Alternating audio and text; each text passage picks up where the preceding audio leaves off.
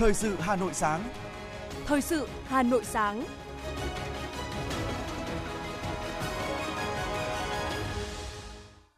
Kính chào quý vị và các bạn. Bây giờ là chương trình thời sự của Đài Phát thanh Truyền hình Hà Nội. Chương trình sáng nay, thứ năm ngày 8 tháng 12 có những nội dung chính sau đây. Hà Nội giám sát công tác quản lý di sản đối với các cơ sở tôn giáo. Thẩm định nông thôn mới nâng cao, nông thôn mới kiểu mẫu tại 3 xã của huyện Hoài Đức. Sáng nay, người thủ đô sẽ được mãn nhãn xem chiến đấu cơ hiện đại trên bầu trời. Công bố 98 website có dấu hiệu vi phạm pháp luật liên quan đến cá độ. Sức khỏe của 8 học sinh tiểu học nhập viện do hút phải thuốc lá điện tử đã ổn định. Phần tin thế giới có những sự kiện nổi bật. Đức phá thành công âm mưu đảo chính, bắt giữ 25 người. Taliban lần đầu tiên hành quyết công khai. Sau đây là nội dung chi tiết. Chiều qua, đoàn giám sát do Phó Chủ tịch Ủy ban Mặt trận Tổ quốc Việt Nam thành phố Hà Nội Nguyễn Thị Kim Dung làm trưởng đoàn đã giám sát công tác quản lý di sản đối với các cơ sở tôn giáo tại huyện Thạch Thất. Huyện Thạch Thất có 209 di tích. Đến hết tháng 11 năm 2022, có 101 di tích đã được nhà nước xếp hạng. Trong đó, Chùa Tây Phương được xếp hạng di tích cấp quốc gia đặc biệt, 34 di tích cấp quốc gia và 66 di tích cấp tỉnh, thành phố, đang lưu giữ 92 di sản văn hóa phi vật thể. Trong đó, 18 di sản được ưu tiên bảo vệ. Với sự vào cuộc của các cấp ủy Đảng, chính quyền, các ngành, đoàn thể và sự đồng thuận của nhân dân, công tác quản lý, bảo tồn và phát huy giá trị của di sản văn hóa đạt nhiều kết quả quan trọng. 100% di tích được xếp hạng đã được cắm mốc, khoanh vùng bảo vệ. Nhiều di tích đã được cấp giấy chứng nhận quyền sử dụng đất theo quy định. Sau khi nghe ý kiến trao đổi của các thành viên đoàn giám sát và địa phương, Phó Chủ tịch Ủy ban Mặt trận Tổ quốc Việt Nam thành phố Nguyễn Thị Kim Dung ghi nhận những cố gắng, kết quả đạt được của cấp ủy, chính quyền, các ban ngành, tổ chức chính trị xã hội huyện Thạch Thất trong công tác quản lý di sản đối với các cơ sở tôn giáo trên địa bàn. Đồng chí đề nghị huyện Thạch Thất quản lý chặt an ninh tại các cơ sở tôn giáo, đề xuất các phương án tu bổ, tôn tạo di tích, quản lý tốt về tài chính, quản lý hòm công đức, bảo đảm bám sát luật di sản và các quy định của pháp luật. Sáng cùng ngày, đoàn đã giám sát công tác quản lý di sản đối với các cơ sở tôn giáo trên địa bàn quận Cầu Giấy và giám sát thực tế tại chùa Hà. Quận Cầu Giấy có 50 di tích trong danh mục quản lý, 38 di tích đã được xếp hạng cấp quốc gia và thành phố, 19 lễ hội truyền thống, trong đó 16 lễ hội được Ủy ban Nhân dân thành phố công nhận di sản văn hóa phi vật thể. Từ năm 2005 đến 2021, Ủy ban Nhân dân quận tổ chức tu bổ 41 lượt di tích với kinh phí gần 400 tỷ đồng. Kiểm kê, lập hồ sơ khoa học hiện vật tại 28 trên 38 di tích được xếp hạng phục vụ quản lý và bảo quản đồ thờ, hiện vật tại di tích. Phối hợp đề xuất và lập hồ sơ 2 di tích xếp hạng cấp quốc gia, 21 di tích xếp hạng cấp thành phố. 100% cơ sở tôn giáo tín ngưỡng đã niêm yết nội dung, quy tắc ứng xử nơi công cộng, lắp bảng giới thiệu nội quy của di tích để nhân dân thực hiện. Quận đã xây dựng mô hình di tích lịch sử văn hóa, điểm đến an toàn hấp dẫn tại 7 di tích. Kết luận buổi làm việc, Phó Chủ tịch Ủy ban Mặt trận Tổ quốc Việt Nam thành phố Nguyễn Thị Kim Dung lưu ý tầm quan trọng của vấn đề an ninh tôn giáo tại các cơ sở tôn giáo và đề nghị thời gian tới, quận tiếp tục siết chặt công tác quản lý di sản đối với các cơ sở tôn giáo trên địa bàn. Trong đó, việc quản lý, bảo quản các di vật, cổ vật trong các di tích cần được thực hiện tốt hơn. Ủy ban Nhân dân quận chỉ đạo thực hiện các dự án tu bổ, tôn tạo di tích, bảo đảm đúng luật, nhân rộng mô hình xây dựng di tích lịch sử văn hóa, điểm đến an toàn hấp dẫn trên địa bàn. Đoàn thẩm định nông thôn mới thành phố Hà Nội tổ chức hội nghị thẩm định xã đạt chuẩn nông thôn mới nâng cao tại các xã An Khánh, Sơn Đồng và xã nông thôn mới kiểu mẫu tại Yên Sở, huyện Hoài Đức.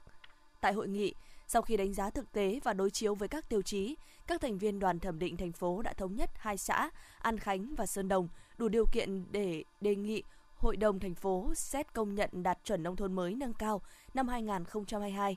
Bên cạnh những kết quả đạt được, đoàn thẩm định của thành phố cũng chỉ ra những hạn chế, thiếu sót trong thực hiện tiêu chí của các xã. Đoàn cũng yêu cầu các xã tiếp tục bổ sung các tài liệu, minh chứng kèm hồ sơ trình Hội đồng thành phố xét công nhận xã đạt chuẩn nông thôn mới nâng cao năm 2022.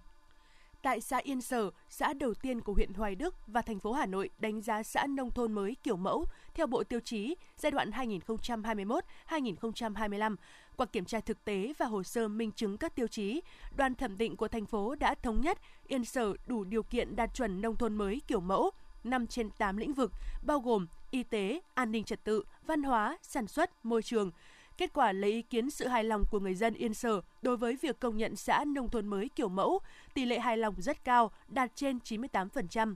Thời gian tới, Đoàn Thẩm định thành phố đề nghị xã Yên Sở tiếp tục phấn đấu để đạt nông thôn mới kiểu mẫu trong 3 lĩnh vực còn lại, bao gồm giáo dục và đào tạo, du lịch, chuyển đổi số, hướng đến mục tiêu xây dựng nông thôn mới thông minh. Đoàn đề nghị xã tiếp tục tiếp thu những ý kiến đóng góp của các thành viên đoàn thẩm định, tiếp tục hoàn thiện hồ sơ minh chứng xã đạt chuẩn nông thôn mới kiểu mẫu để trình Hội đồng Nhân dân thành phố bỏ phiếu công nhận xã đạt chuẩn nông thôn mới kiểu mẫu năm 2022. Thưa quý vị và các bạn, tại kỳ họp thứ 10, Hội đồng Nhân dân thành phố Hà Nội báo cáo về công tác chỉ đạo điều hành của Ủy ban Nhân dân thành phố và kết quả thực hiện kế hoạch phát triển kinh tế xã hội năm 2022. Kế hoạch phát triển kinh tế xã hội năm 2023, Phó Chủ tịch Ủy ban Nhân dân thành phố Hà Minh Hải cho biết, thành phố đã hoàn thành mục tiêu tổng quát của năm với 22 trên 22 chỉ tiêu đặt. Thành phố đã hoàn thành mục tiêu tổng quát của năm với 22 trên 22 chỉ tiêu đạt kế hoạch đề ra. Trong năm 2023, Ủy ban Nhân dân thành phố đề ra 22 chỉ tiêu chủ yếu của năm 2023. Trong năm 2022, Hà Nội triển khai thực hiện các nhiệm vụ trong bối cảnh có nhiều thuận lợi nhưng cũng không ít khó khăn, thách thức đan xen, nhiều vấn đề mới phát sinh. Dưới sự lãnh đạo chỉ đạo sâu sát, quyết liệt kịp thời của Trung ương và Thành ủy, sự tin tưởng, ủng hộ tích cực và nỗ lực cố gắng của cộng đồng doanh nghiệp và toàn thể nhân dân thủ đô, thành phố đã thực hiện các giải pháp thích ứng an toàn, linh hoạt, kiểm soát hiệu quả dịch COVID-19 và phục hồi phát triển kinh tế xã hội. Trong đó hoàn thành mục tiêu tổng quát của năm với 22 trên 22 chỉ tiêu đạt kế hoạch đề ra, 5 chỉ tiêu vượt kế hoạch. Thành phố đã kiểm soát hiệu quả dịch COVID-19, các hoạt động kinh doanh, du lịch, nhà hàng, khách sạn mở cửa trở lại trong trạng thái bình thường mới và hoạt động dịch vụ du lịch chính thức mở cửa hoàn toàn từ ngày 15 tháng 3 năm 2022 đã tạo đà cho sự phục hồi phát triển kinh tế. Dù gặp nhiều khó khăn, nhưng tổng sản phẩm trên địa bàn GDP năm 2022 của thành phố phục hồi tăng trưởng mạnh mẽ. Lũy kế 9 tháng năm 2022, GDP tăng 9,69% là mức tăng cao nhất trong nhiều năm trở lại đây. Tổng thu ngân sách nhà nước trên địa bàn đạt 106,8% dự toán, tăng 2,7% so với thực hiện năm 2021. Tổng chi ngân sách địa phương dự kiến 100.567 tỷ đồng, đạt 94,1% dự toán giao đầu năm. Ghi nhận những kết quả mà Hà Nội đạt được, Phó Chủ tịch Quốc hội Nguyễn Đức Hải cho biết. Với sự phấn đấu, đoàn kết, quyết tâm cao, phát huy kết quả đạt được, Đảng bộ, chính quyền và nhân dân thủ đô đã vượt qua nhiều khó khăn, thách thức, có nhiều cách làm năng động, sáng tạo, đưa các chủ trương, nghị quyết của Đảng, quyết sách của nhà nước vào cuộc sống. Thành phố đã kiểm soát có hiệu quả dịch COVID-19, góp phần phục hồi và phát triển kinh tế xã hội. Dự kiến năm 2022, GDP của thành phố đạt khoảng 8,8%, cao hơn mức bình quân của cả nước là 8%, thu ngân sách vượt 6,8% so với dự toán. Các lĩnh vực văn hóa, giáo dục, y tế, khoa học công nghệ tiếp tục phát triển, đời sống vật chất và tinh thần của nhân dân tiếp tục được chăm lo, quốc phòng, an ninh được giữ vững. Công tác xây dựng Đảng, chính quyền, mặt trận Tổ quốc và các tổ chức chính trị xã hội đạt nhiều kết quả, góp phần tích cực vào thành quả chung của cả nước, khẳng định vị thế rất quan trọng của thủ đô Hà Nội. Theo Phó Chủ tịch Ủy ban Nhân dân thành phố Hà Minh Hải, năm 2023, bên cạnh những thuận lợi, thủ đô vẫn còn phải đối mặt với không ít khó khăn thách thức. Cùng với thực hiện có hiệu quả chủ đề công tác năm, Ủy ban Nhân dân thành phố đã đề ra 22 chỉ tiêu chủ yếu của năm 2023. Phó Chủ tịch Ủy ban Nhân dân thành phố Hà Minh Hải cho biết. Năm 2023, bên cạnh những thuận lợi cơ bản là tiếp tục nhận được sự quan tâm của Trung ương, của Thành ủy, kinh tế xã hội đang đà phục hồi và phát triển. Thành phố vẫn còn phải đối mặt với những khó khăn thách thức, đó là thiên tai dịch bệnh, áp lực lạm phát do khó khăn của nền kinh tế thế giới. Nguồn lực của thành phố có hạn nhưng phải đối mặt giải quyết các vấn đề nội tại như quá tải về hạ tầng, ô nhiễm môi trường. Với mục tiêu giữ vững ổn định và đảm bảo các cân đối lớn của nền kinh tế, kiểm soát lạm phát, thúc đẩy tăng trưởng, củng cố phát triển các hoạt động tăng trưởng mới, các động lực tăng trưởng mới, thực hiện đồng bộ hiệu quả các khâu đột phá, chú trọng phát triển toàn diện và đồng bộ các lĩnh vực văn hóa giáo dục, kiểm soát hiệu quả các loại dịch bệnh, đảm bảo an sinh xã hội, nâng cao đời sống vật chất tinh thần của nhân dân. Cùng với việc thực hiện có hiệu quả chủ đề công tác kỷ cương, trách nhiệm, hành động sáng tạo và phát triển,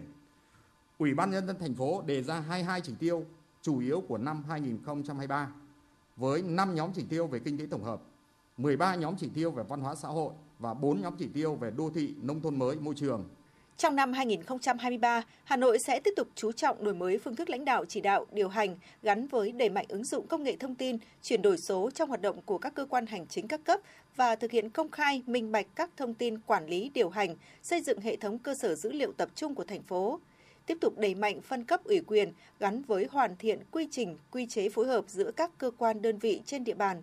Phát triển các mô hình kinh tế mới, đẩy mạnh các hoạt động khoa học công nghệ, đổi mới sáng tạo và khởi nghiệp. Trong đó đẩy nhanh tiến độ giải ngân các dự án đầu tư, đôn đốc quyết liệt tiến độ các công trình trọng điểm, các công trình thiết yếu, dự án đường vành đai 4 vùng thủ đô Hà Nội, đánh giá, rà soát lại kế hoạch đầu tư công trung hạn để đảm bảo tiến độ thực hiện dự án và nâng cao chất lượng đầu tư công.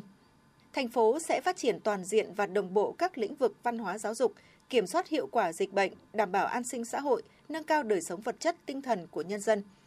Bên cạnh đó, Hà Nội sẽ triển khai thực hiện phân cấp quản lý nhà nước trong từng ngành, lĩnh vực, đảm bảo đồng bộ, đầy đủ, tiếp tục cải cách hành chính, sắp xếp bộ máy, siết chặt kỷ luật, kỷ cương, nâng cao trách nhiệm người đứng đầu, đồng thời tăng cường thông tin truyền thông, tạo đồng thuận xã hội, củng cố khối đại đoàn kết toàn dân tộc, góp phần thực hiện thắng lợi các mục tiêu, chỉ tiêu, nhiệm vụ phát triển kinh tế xã hội năm 2023 và tạo đà cho những năm tiếp theo.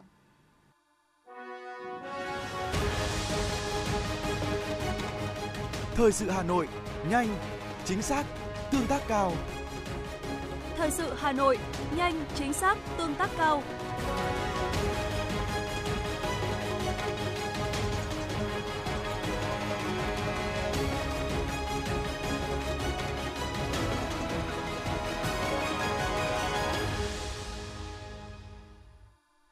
Nhiều sự kiện nổi bật sẽ tiếp nối chương trình. Thưa quý vị, chiều qua, Trung ương Đoàn tổ chức tọa đàm với chủ đề Khát vọng cống hiến, lễ sống thanh niên. Tọa đàm có sự tham dự của các chuyên gia, nhà khoa học, nhà hoạt động xã hội trong các lĩnh vực, đoàn viên, thanh niên. Phát biểu khai mạc tọa đàm, Bí thư Trung ương Đoàn Nguyễn Tường Lâm cho biết, thực hiện khát vọng phát triển đất nước sánh vai cường quốc Nam Châu, Ban Bí thư Trung ương Đoàn đã phát động đợt sinh hoạt chính trị rộng khắp trong thanh niên cả nước với chủ đề Khát vọng cống hiến, lễ sống thanh niên. Tại tọa đàm, các đại biểu tập trung thảo luận, xác định tiêu chí khoa học và thực tiễn định danh khát vọng cống hiến, lẽ sống thanh niên hiện nay, vai trò và trách nhiệm thanh niên trong việc thực hiện khát vọng, lẽ sống trên các lĩnh vực cụ thể, mục tiêu đến năm 2045. Theo các đại biểu, để xây dựng lớp thanh niên Việt Nam có khát vọng, cần tìm cơ chế để nuôi dưỡng, phát huy khát vọng cống hiến, dấn thân, biến khát vọng thành hành động, góp phần xây dựng đất nước. Với vai trò đại diện thanh niên, tổ chức đoàn hội đội cần đổi mới nội dung, phương thức hoạt động nhằm thúc đẩy thanh niên sống có lý tưởng, sống đẹp.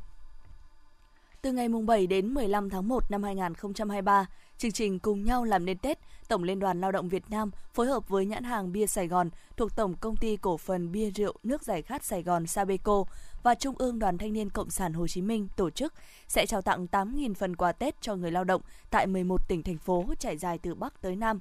Mỗi phần quà trị giá 700.000 đồng, bao gồm 300.000 đồng tiền mặt và các nhu yếu phẩm ngày Tết, với tổng trị giá quà tặng là 5,6 tỷ đồng. Đối tượng thụ hưởng là người lao động mất việc, giãn việc. Ngoài ra, còn có đối tượng người lao động có hoàn cảnh khó khăn, lao động giỏi, có nhiều sáng kiến. Bên cạnh tặng 8.000 phần quà Tết cho người lao động 11 tỉnh, thành phố, sẽ tổ chức ngày hội Cùng nhau làm nên Tết tại 5 địa phương với không gian và các hoạt động mang đậm không khí ngày Tết cổ truyền dành cho thanh thiếu nhi, công nhân, người lao động và bà con nhân dân đến tham dự và trải nghiệm. Tại Đại học Bách Khoa Hà Nội diễn ra tọa đàm chia sẻ kinh nghiệm xây dựng giảng đường an toàn. Tọa đàm nhằm chia sẻ kinh nghiệm về việc thành lập, vận hành mô hình giảng đường an toàn đang được thực hiện tại 8 trường đại học. Đây cũng là sự kiện hưởng ứng chiến dịch toàn cầu 16 ngày hành động chấm dứt bạo lực trên cơ sở giới và tháng hành động vì bình đẳng giới và phòng ngừa ứng phó với bạo lực trên cơ sở giới năm 2022. Mô hình giảng đường an toàn đang được thực hiện có bài bản theo hướng dẫn chung toàn cầu ở một số trường đại học ở Việt Nam, cho thấy vai trò, tính tiên phong của một số trường đại học trong việc lan tỏa thông điệp về bình đẳng giới. Những kinh nghiệm từ thực tế triển khai sẽ là cơ sở có giá trị cho Bộ Giáo dục và Đào tạo và các cơ quan liên quan ban hành các quy định, chính sách thiết thực, hiệu quả nhằm bảo đảm môi trường học đường an toàn. Đại diện 18 trường đại học trên toàn quốc tham dự tọa đàm đều khẳng định sự cần thiết của những dịch vụ hỗ trợ tâm lý có hệ thống và được đào tạo bài bản, giúp sinh viên, cán bộ và giảng viên tại các trường đại học có thể bảo vệ bản thân và lên tiếng trước những hành vi bạo lực giới. Ngoài ra, các hoạt động nâng cao nhận thức về bình đẳng giới, các hình thức bạo lực giới, trong đó có việc quấy rối tình dục trên giảng đường và trên không gian mạng cũng cần được đẩy mạnh. Thưa quý vị và các bạn, thực hiện việc học tập và làm theo tư tưởng đạo đức, phong cách Hồ Chí Minh cùng các cuộc vận động, phong trào thi đua do ngành giáo dục thủ đô phát động, thầy giáo Nguyễn Văn Trường, trường Trung học phổ thông Mỹ Đức A, huyện Mỹ Đức đã không ngừng trau dồi phẩm chất đạo đức, nâng cao chuyên môn nghiệp vụ. Bằng sự tận tâm, lòng nhiệt huyết, thầy đã có nhiều đổi mới sáng tạo trong công tác dạy học, trở thành tấm gương sáng trong giảng dạy và được các thế hệ học sinh yêu mến, quý trọng. Trường Trung học phổ thông Mỹ Đức A, huyện Mỹ Đức là nơi mà thầy giáo Nguyễn Văn Trường, giáo viên môn tin học gắn bó hơn 13 năm nay. Suốt những năm tháng đứng trên bục giảng là những ngày thầy Trường luôn nhắc nhở bản thân phải nỗ lực vươn lên, không ngừng học tập, bồi dưỡng kiến thức chuyên môn, nêu cao tinh thần trách nhiệm trong công việc. Là giáo viên môn tin học đòi hỏi sự đổi mới liên tục, thế nên thầy Trường luôn học hỏi kinh nghiệm từ những đồng nghiệp, không ngừng đổi mới phương pháp giảng dạy, sáng tạo trong kỹ năng truyền đạt. Do đó, những tiết học của thầy luôn cuốn hút các học sinh. Em Nguyễn Trần Phúc Châu, lớp 12A2, trường Trung học phổ thông Mỹ Đức A, huyện Mỹ Đức cho biết. Trong những cái giờ học của thầy thì thầy có hướng dẫn rất là nhiều, bởi vì là bọn em kiến thức của bọn em cũng chưa được chắc, thì thầy đã rất là tận tình chỉ bảo, giúp đỡ và cũng rất là nhiệt tình trong cái việc là sửa lỗi sai giúp bọn em để cho bọn em có thể tốt hơn, cải thiện hơn về cái kỹ năng cũng như là cái kiến thức của mình.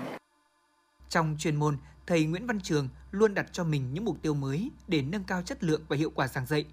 Ngoài ra, trong các hội thi do ngành phát động, thầy luôn tích cực tham gia, bởi theo thầy, mỗi cuộc thi là một lần trải nghiệm. Qua đó, trau dồi thêm kiến thức chuyên môn, thực hiện phong trào thi đua đổi mới sáng tạo trong dạy và học. Trong cuộc vận động, mỗi thầy cô giáo là một tấm gương đạo đức tự học, tự sáng tạo. Thầy Trường cũng luôn đổi mới phương pháp, có nhiều sáng kiến kinh nghiệm trong chuyên môn để nâng cao hiệu quả dạy và học, được nhà trường và cấp trên đánh giá cao. Ông Lê Văn Soạn, hiệu trưởng trường Trung học phổ thông Mỹ Đức A, huyện Mỹ Đức cho biết. Trong kỳ thi đầu tiên, kỳ thi học sinh giỏi thành phố lớp 12, thì nhà trường luôn luôn là có số lượng các em học sinh thi đỗ vòng 1 với cái tỷ lệ là từ 70 cho đến 80% số học sinh dự thi, và trong số đó thì cũng có khoảng độ 10 em được tham gia vào vòng 2 là thi chọn đội tuyển cấp quốc gia. Với cái thành tích của nhà trường như vậy thì có sự đóng góp rất lớn của thầy giáo Nguyễn Văn Trường, là người mà cũng từng dạy đội tuyển tin học của nhà trường. Trong bối cảnh diễn ra chuyển đổi số nhanh chóng ở tất cả các ngành, các lĩnh vực, thì tin học được xác định là môn học quan trọng và vô cùng cần thiết. Do vậy, việc truyền tải kiến thức cho học sinh đòi hỏi người giáo viên luôn phải có phương pháp giảng dạy sinh động, luôn cập nhật, đổi mới để học sinh dễ dàng lĩnh hội được kiến thức. Trong điều kiện cơ sở vật chất của nhà trường dành cho môn tin học còn gặp nhiều khó khăn, học sinh còn bỡ ngỡ. Hiểu được điều này, thầy Trường luôn trăn trở phải làm sao để tìm ra biện pháp khắc phục những phương pháp truyền đạt dễ hiểu nhất tới học sinh, đồng thời khai thác triệt để những kỹ năng sử dụng có hiệu quả các thiết bị dạy học hiện có, tạo mọi điều kiện cho học sinh được rèn luyện các kỹ năng thực hành, từ đó giúp các em ngày càng có hứng thú, yêu thích môn học để học tập được tốt hơn. Thầy giáo Nguyễn Văn Trường, trường Trung học phổ thông Mỹ Đức A, huyện Mỹ Đức chia sẻ. Tôi cũng luôn cố gắng để hoàn thiện tốt các cái nhiệm vụ được nhà trường giao. Trong đó, ngoài cái nhiệm vụ giảng dạy trên lớp thì tôi cũng tham gia phụ trách đội tuyển thi học sinh giỏi của nhà trường. Qua các cái năm ôn luyện cho các em thì tôi cũng đã đạt được một số các cái thành tích nhất định. Được có em đạt giải 3 cấp thành phố. Mới nhất là năm nay, năm 2022-23 thì tôi cũng có một học sinh được giải khuyến khích trong cuộc thi học sinh giỏi thành phố. Câu chuyện về những nhà giáo tâm huyết với nghề luôn mang trong mình sứ mệnh cao cả, thắp sáng tri thức cho thế hệ tương lai của đất nước, thật sự đáng tự hào và trân trọng. 13 năm gắn bó với nghề, được cống hiến, làm việc, tận mắt thấy được sự tiến bộ của học sinh, được phụ huynh tin tưởng, đó chính là niềm vui, niềm tự hào của bản thân. Với những đóng góp cho ngành giáo dục thủ đô, vinh dự nhiều năm liền, thầy Nguyễn Văn Trường đạt danh hiệu giáo viên dạy giỏi cùng nhiều sáng kiến kinh nghiệm. Thầy xứng đáng là tấm gương sáng trong sự nghiệp trồng người cao quý.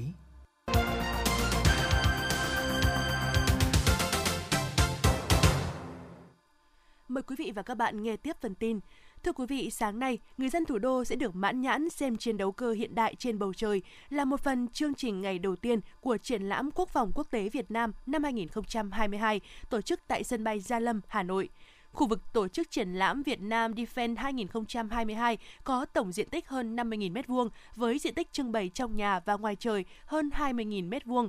Đến nay, đã có 170 đơn vị, doanh nghiệp trong và ngoài nước đến từ 30 quốc gia trong khu vực ASEAN, châu Á, châu Âu, châu Mỹ đăng ký gian hàng trưng bày tại triển lãm. Tại triển lãm, các doanh nghiệp quốc phòng trong nước và quốc tế trưng bày, giới thiệu các phương tiện chiến đấu, giải pháp công nghệ, vũ khí, trang bị sử dụng cho lực lượng hải quân, lục quân, phòng không không quân, tác chiến không gian mạng và các trang thiết bị hậu cần, kỹ thuật.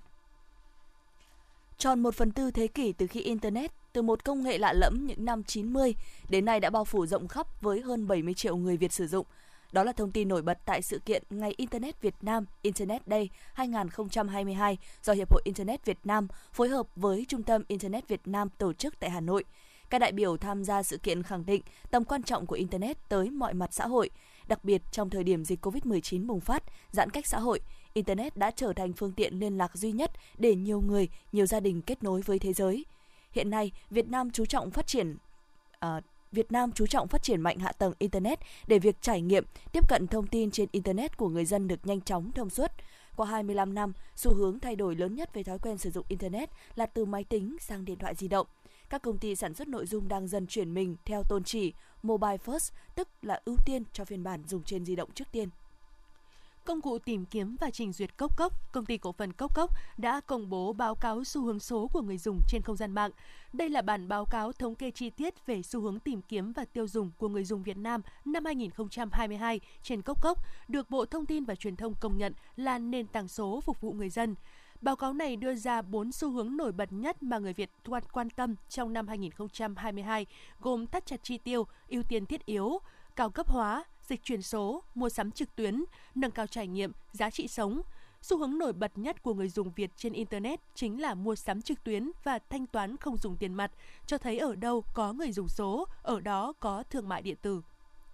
Bộ Thông tin và Truyền thông vừa có lần thứ 3 đăng tải thông tin công khai danh sách các website có dấu hiệu vi phạm pháp luật. Trước đó, vào tháng 5 và tháng 9, Bộ Thông tin và Truyền thông cũng đã lần lượt công bố danh sách 25 và 48 website có dấu hiệu vi phạm pháp luật để người kinh doanh dịch vụ quảng cáo, người phát hành quảng cáo và người quảng cáo nắm được. Trong thông tin được Cục Phát thanh, Truyền hình và Thông tin điện tử, Bộ Thông tin và Truyền thông đăng tải công khai danh sách 98 website có dấu hiệu vi phạm pháp luật cập nhật quý 4 năm 2022, chủ yếu đều sử dụng tên miền quốc tế. Các dấu hiệu vi phạm của những website được Bộ Thông tin và Truyền thông công bố lần này tập trung vào cá cược thể thao, casino trực tuyến, game bài, xổ số, đá gà, bắn cá, đua ngựa hay lô đề. Công an quận Hoàn Kiếm, Hà Nội đã tổ chức ra quân đồng loạt để kiểm tra, xử lý tình trạng vi phạm trật tự đô thị trên một số tuyến phố. Là địa bàn có mật độ dân cư cao với 7 tổ dân phố và hàng trăm hộ kinh doanh, trong đó có phố Hàng Mã với đặc thù các cửa hàng thường treo móc đủ các loại hàng hóa cồng kềnh. Bởi vậy, Ủy ban nhân dân phường Hàng Mã thành lập tổ công tác với 16 cán bộ công an phường phối hợp với các tổ tự quản, thường xuyên tuần tra kiểm soát, trọng tâm là các tuyến phố Hàng Cót, Hàng Lược và Hàng Mã. Chỉ tính riêng trong vòng 3 tháng cuối năm, Ủy ban nhân dân phường Hàng Mã đã tiến hành xử phạt lỗi vi phạm trật tự đô thị đối với 207 trường hợp, thu nộp ngân sách hơn 120 triệu đồng. Từ nay đến cuối năm, Công an quận Hoàn Kiếm sẽ tiếp tục phối hợp với công an các phường trên địa bàn, lập các tổ tuần tra lưu động để thiết lập trật tự giao thông đô thị, đảm bảo đường thông hẻ thoáng, phục vụ nhân dân đi lại, giao thương, đón Tết Dương lịch và Tết Nguyên đán 2023. Liên quan đến việc 8 học sinh tiểu học nhập viện do hút phải thuốc lá điện tử, chiều qua, bà Nguyễn Thị Bích Hạnh, hiệu trưởng trường tiểu học Hoàng Liệt, quận Hoàng Mai cho biết, đến thời điểm này, sức khỏe của 8 học sinh đã ổn định và đi học bình thường.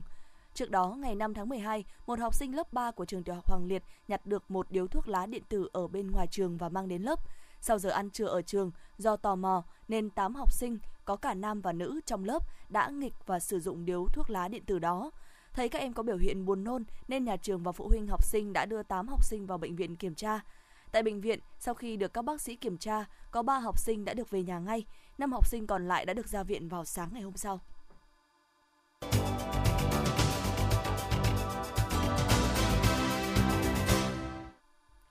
Quý vị và các bạn đang nghe chương trình thời sự của Đài Phát thanh Truyền hình Hà Nội. Phần tin thế giới sẽ tiếp nối chương trình.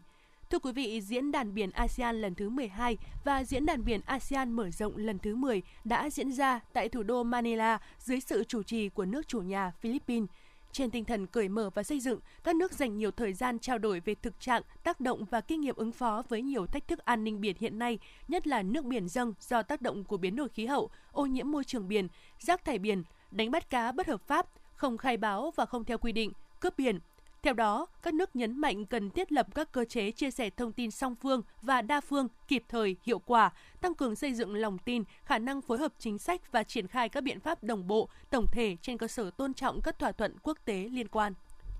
Các nước đề cao tầm quan trọng của duy trì hòa bình, ổn định, an ninh, an toàn, tự do hàng hải và hàng không ở Biển Đông, coi đây là lợi ích chung, nhấn mạnh cần tuân thủ luật pháp quốc tế và Công ước Liên Hợp Quốc về luật biển 40 năm tuổi, Hiến chương của Đại Dương, kêu gọi kiềm chế, không làm phức tạp tình hình, giải quyết hòa bình các tranh chấp trên cơ sở luật pháp quốc tế, trong đó có Công ước Liên Hợp Quốc về luật biển năm 1982, ủng hộ thực hiện đầy đủ và hiệu quả tuyên bố về ứng xử của các bên ở Biển Đông, xây dựng bộ quy tắc ứng xử ở Biển Đông phù hợp với luật pháp quốc tế, trong đó có Công ước Liên Hợp Quốc về luật biển 1982.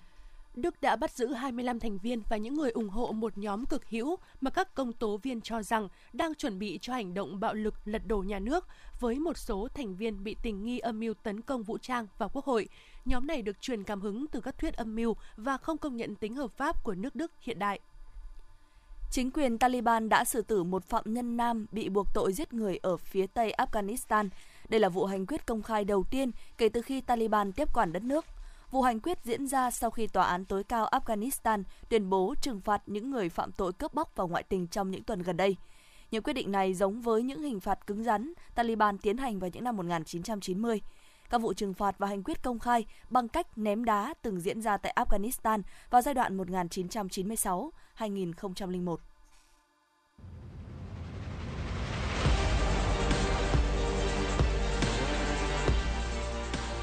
Bản tin thể thao.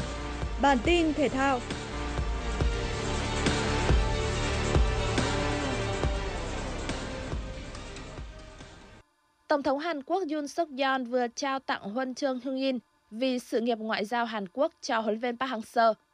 Đây là phần thưởng xứng đáng với huấn luyện viên người Hàn Quốc sau 5 năm làm việc tại Việt Nam. Ông cùng bóng đá Việt Nam giành rất nhiều thành tích ấn tượng như Á quân U23 châu Á, hạng 4 môn bóng đá nam ASEAN 18, vô địch AFF Cup 2018 hay 2 tấm huy chương vàng bóng đá nam SEA Games vừa qua. Đặc biệt đội tuyển Việt Nam lần đầu tiên có được tấm vé dự vòng loại thứ 3 World Cup 2022.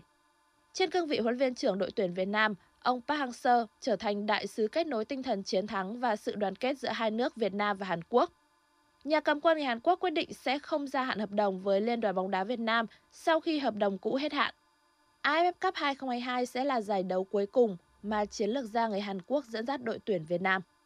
World Cup 2022 là giải đấu quy tụ nhiều tay săn bàn và hứa hẹn đem đến màn chạy đua hấp dẫn cho danh hiệu vua phá lưới. Với 2 bàn thắng trong trận Pháp và Ba Lan tại vòng 1/8, Kylian Mbappe đã có 5 pha lập công ở World Cup 2022, tạm vươn lên dẫn đầu danh sách vua phá lưới. Đáng chú ý ngay phía sau Anh có tới 8 chân sút đang sở hữu 3 bàn. Tuy nhiên do Ecuador đã chính thức bị loại ở vòng bảng và Tây Ban Nha cũng bị loại ở vòng 1/8, nên Enner Valencia và Morata không còn cơ hội nâng cao thành tích. Các chân sút còn lại như Lionel Messi của Argentina, Marcus Rashford, Bukayo Saka của Anh, Oliver Giroud của Pháp, Cody Gakpo của Hà Lan, Gonçalo Ramos của Bồ Đào Nha và Richarlison của Brazil vẫn có thể tích lũy thêm bàn thắng. Trong số 10 cái tên kể trên, Messi và Mbappe mỗi người có một pha kiến tạo cho đồng đội lập công. Kết thúc vòng 1/8 World Cup 2022, có 96 cầu thủ đã ghi được bàn thắng với tổng số 148 bàn.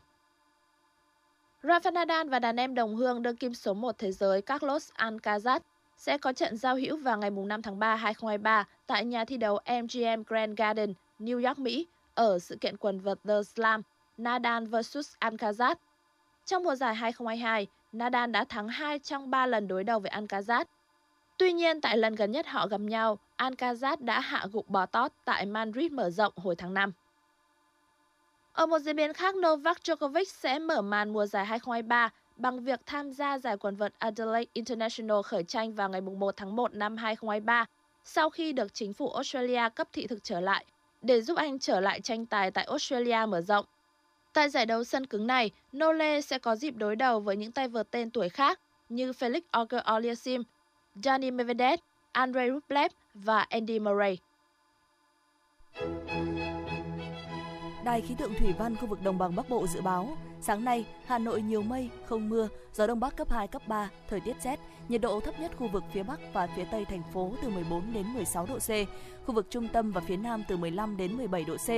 Trưa và chiều nay, Hà Nội giảm mây, có lúc hửng nắng, cảm giác ấm áp hơn, nhiệt độ cao nhất phổ biến từ 18 đến 20 độ, riêng khu vực trung tâm thành phố từ 19 đến 21 độ. Trạng thái thời tiết nêu trên tại Hà Nội còn duy trì đến ngày 9 tháng 12. Từ đêm ngày 9 đến 15 tháng 12, thành phố Hà Nội có khả năng ảnh hưởng 3 đợt không khí lạnh tăng cường, gây mưa nhỏ vài nơi và rét đậm về đêm và sáng sớm các ngày 12, 14, 15 tháng 12. Quý vị và các bạn vừa nghe chương trình thời sự của Đài Phát thanh Truyền hình Hà Nội, chỉ đạo nội dung Nguyễn Kim Khiêm, chỉ đạo sản xuất Nguyễn Tiến Dũng, tổ chức sản xuất Vương Chuyên. Chương trình do biên tập viên Thủy Chi, phát thanh viên Thúy Hằng Hồng Hạnh cùng kỹ thuật viên Kim Thoa thực hiện. Xin chào và hẹn gặp lại quý vị trong chương trình thời sự 11 giờ trưa nay.